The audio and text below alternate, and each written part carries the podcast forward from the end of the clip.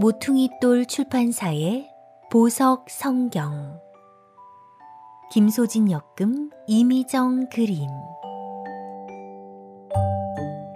하나님의 약속과 아브람 이야기. 드디어 홍수는 끝났지만 땅 위에 살던 모든 것은 이미 죽고 말았어요. 오로지 방주를 타고 있던 노아와 그 가족들, 그리고 동물들만이 무사했죠.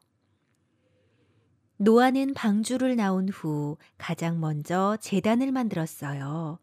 그리고 큰 홍수에서 자신과 가족들을 구원해 주신 하나님께 진심으로 감사의 제사를 드렸죠. 하나님께서는 노아의 제사를 기쁘게 받아주셨어요.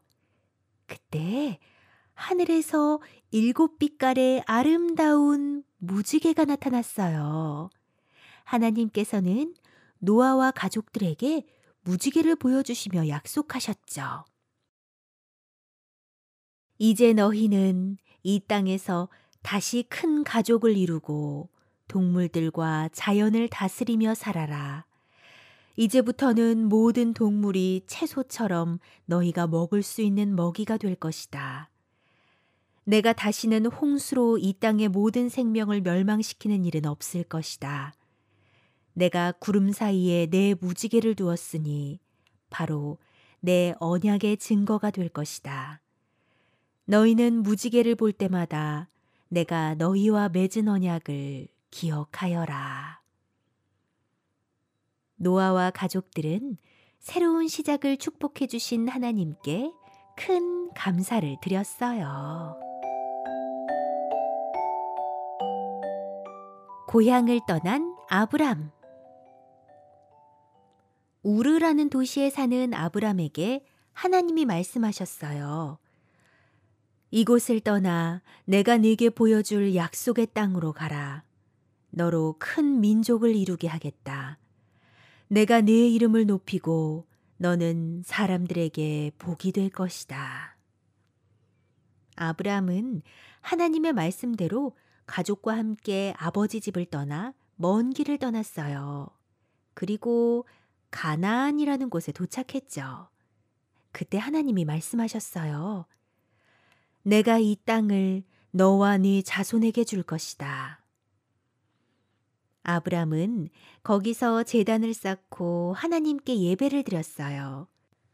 그런데 함께 머물게 된 아브람의 조카 로세의 양치기들과 아브람의 일꾼들이 양들에게 먹일 풀밭 때문에 서로 다투는 일이 자주 일어났어요.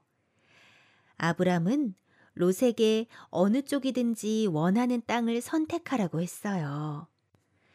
롯이 보니 요단 근처 소돔이라는 땅이 물도 많고 아주 살기 좋아 보였어요. 그래서 롯은 가족과 일꾼을 데리고 그 땅으로 떠났어요. 아브라함은 하나님이 약속하신 땅 가나안에 머물게 되었어요. 모퉁이돌 출판사의 보석 성경 세상에 나와 있는 그림 성경 중에서 가장 아름답고 가장 내용이 많고 가장 자세하게 만들어진 책이에요. 어른 아이 할 것 없이 두세 번만 읽으면 성경에 나타난 하나님의 보석 같은 섭리를 알게 되죠. 모퉁이돌 출판사 홈페이지와 가까운 기독교 서점에서 만나요.